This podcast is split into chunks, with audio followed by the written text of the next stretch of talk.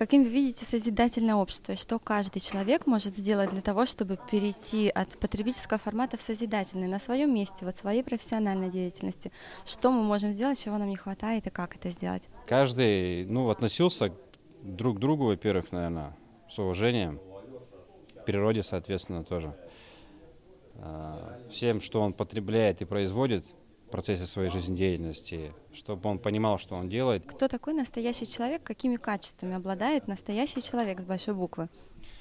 Ну, это человек, который э, любящий себя в первую очередь, наверное, ответственный, ну и который в душе э, в душе открыт, легок, позитивен, всегда улыбающийся, уверенный человек – ну и любящий всех. Что объединяет всех людей внутренне, независимо от национальности, социального статуса, религиозной принадлежности, что общее внутренне есть у всех у нас? Любовь.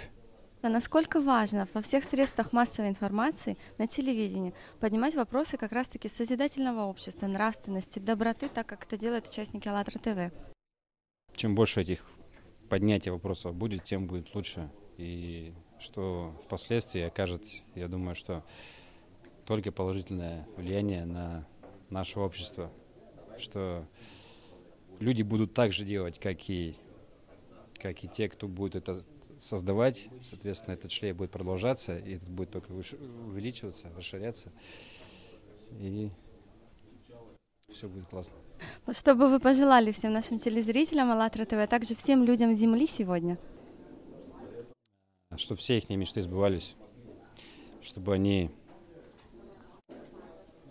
чувствовали себя каждый день э, в хорошем настроении, ощущались хорошее настроение, чтобы э, не было никаких беспокойств за завтрашнее будущее, чтобы они уверили, были уверены в том, что э, завтра будет только лучше.